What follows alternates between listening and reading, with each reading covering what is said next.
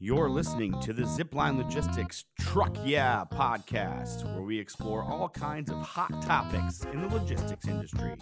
Get ready to learn, laugh, and get your freight on.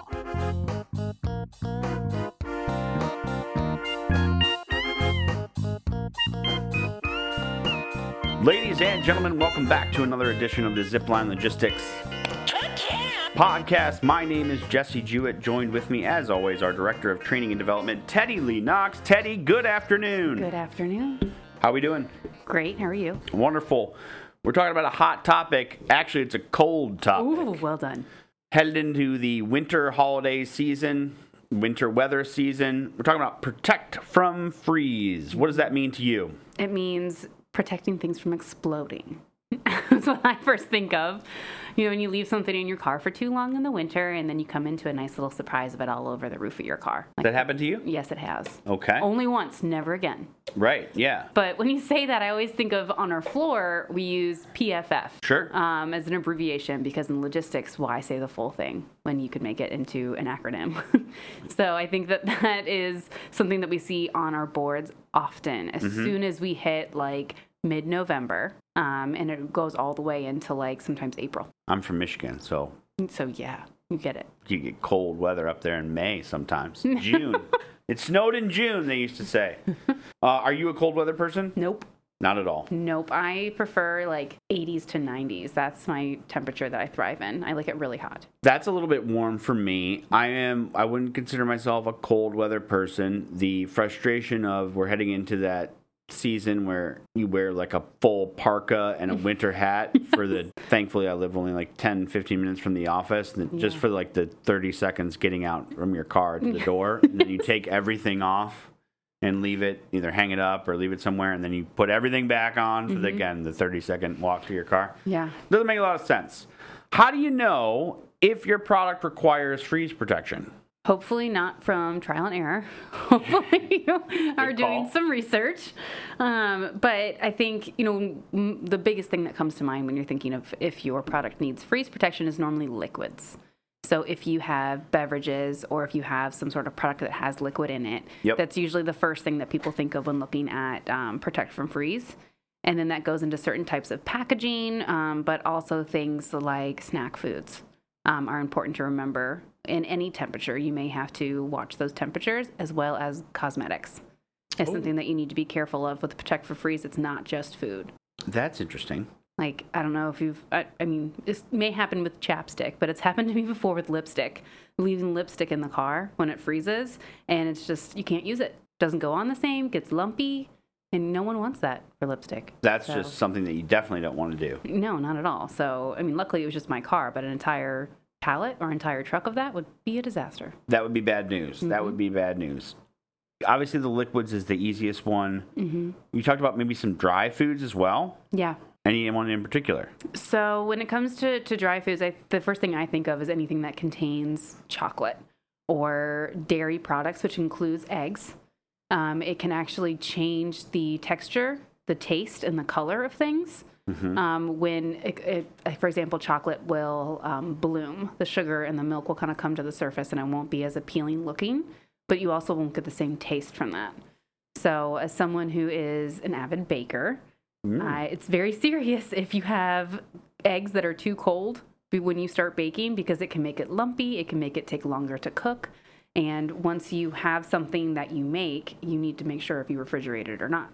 Because again, like if I make a pie, I need to refrigerate it because if I leave it out over in the counter, the texture changes. So Right. it's just kind of those things that you have to think about over long term.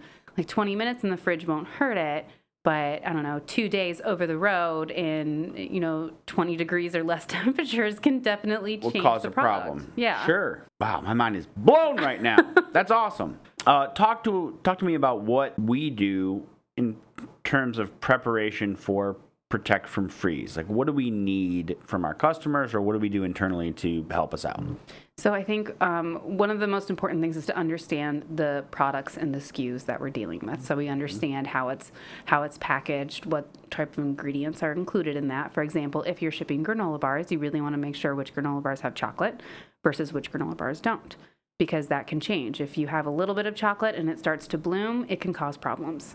So understanding that, and then you can decide based off of what the SKUs included or the product if that product may need temp- um, temperature controlled or protect from freeze, which in my mind are different. Temperature controlled and protect from, protect from freeze Yeah. are two different things. Agreed. And a lot of people will confuse them as the same thing. So, setting those expectations are really important, understanding the product, and then also understanding what temperatures those products can withstand to. And that goes a lot to the packaging.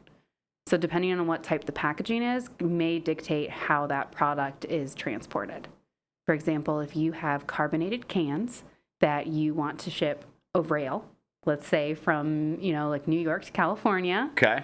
you need to be careful about when that's being transported because yes it's continuously moving sometimes that helps the integrity of the product Sure. but if you get stuck at an interchange point and you have Uh-oh. carbonated canned beverages you are looking at a possible explosion and that causes problems not just due to the fact that your product is no longer there but also you um, you damage that container it has to be Yeah. cleaned and it just kind of creates a whole mess in more than one way Clean up at Freight Interchange, Chicago. Yes, exactly. And you could think maybe, you know, like I don't have to worry about it. It's, you know, 50 degrees right now, so I'm not going to worry about it. I'm just going to ship it ambient or dry trailer. And then the weather can change depending on where you're going into. So we understand that um, Canopy has a really cool thing in it called a weather overlay Ooh. that allows us to see, you know, like where wind temperatures, um, raining, if it's cold. So then that way we can really see where we're going and if we need to be bring some concern or bring additional options when we're transporting that product, um, you know, further distances. What's up, truckers? If you love the Truck Yeah podcast, you'll also love the other content we create here at Zipline Logistics. I'm talking funny TikToks, weekly blogs, informational ebooks, client interviews, and so much more. To keep up with the latest CPG industry news and content, you can subscribe to Zipline Logistics retail resources by visiting www.ziplinelogistics.com slash e-news or by simply clicking the link in the show notes. You don't want to miss out on the hottest expert insights on trending topics delivered right to your inbox. And you want to know the best part? It's completely free. So sign up using the link in the show notes. Now, let's get back to the episode. But some packaging just expands, right? And that Mm-hmm. can end up well, the product may not be ruined, but like the Mm-hmm. the visualization of the of the packaging is ruined, or Mm-hmm. or the uh, I'm trying- trying to think of the right word, but you understand what I'm Yes, saying. I get it. You got a nice Tetra Pak, which is a cardboard ish Yes. uh, packaging for like a drink, and then all of a sudden it expands, and now it's just like a flailing tet- Tetra Pak. It's not a nice clear box, and it's not. You can't put that on a shelf. Basically, we're trying to avoid that too.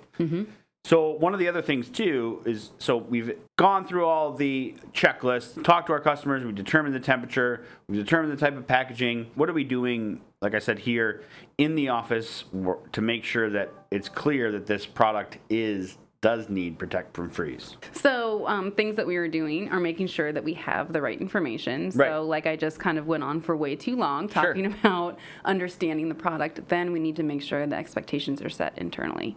So, we have information on our orders, and that helps us regardless of what mode that we're going with. If we need to have the bill of lading for the LTL carrier, or make sure we have the right equipment for the full truckload carrier, or make sure that we understand um, how many stops are involved in case um, protect from freeze or temperature controlled needs to happen. And with that, I think we're also making sure that we understand the qual- uh, qualifications that the carrier has. So, Yep. for example, for LTL, you need to make sure what kind of accommodations they can provide. Every carrier may provide something a little bit different and varies, and even further so, some carriers will prevent or restrict protect from freeze services under certain temperatures Yeah. and it's higher than you would expect.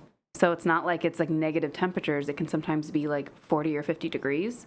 We're not shipping beverages because it could be too cold and there's too much of a liability. Mm-hmm. So we're making sure that that information is clear to our customers so we can let them know that even though you wanted to ship this LTL, you're possibly going to see this load roll more than expected because Right. of the temperature. So let's consolidate with another shipment or let's ship it full truckload to get it there on time. Coming up with a unique solution.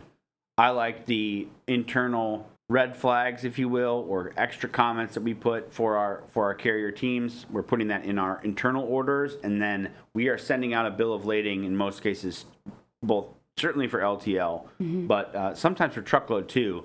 to make sure that those instructions are very, very clear. Mm-hmm. The options as far as what type of trucks we can use, there's certainly refrigerated, temperature controlled trucks out there, right? They're going to set the temperature at 45 to 65 degrees. That will definitely protect it from freezing. What else? We can use covers and cargo um, blankets to Sure. help, depending on what the product is and what the temperature needs. Um, we can also make sure that we have in, um, I guess, a backup plan to prevent trucks from idling, so you can actually cross stock things, or you can uh, possibly even um, keep the trailer running at a certain temperature over the weekend or layovers, as cold weather also seems to link up with a lot of holidays. And so you're going to have more of those times where product might be sitting longer than expected. But also, we try to make sure that we line up the lanes accordingly so we don't have that idle time. So if it's a two day transit, we try to prevent it from going from a Friday to a Monday so we don't have to have an extra day of it sitting in the trailer. Doesn't always work with MABDs, but it's always something that we try to get across to really help protect the integrity of the product.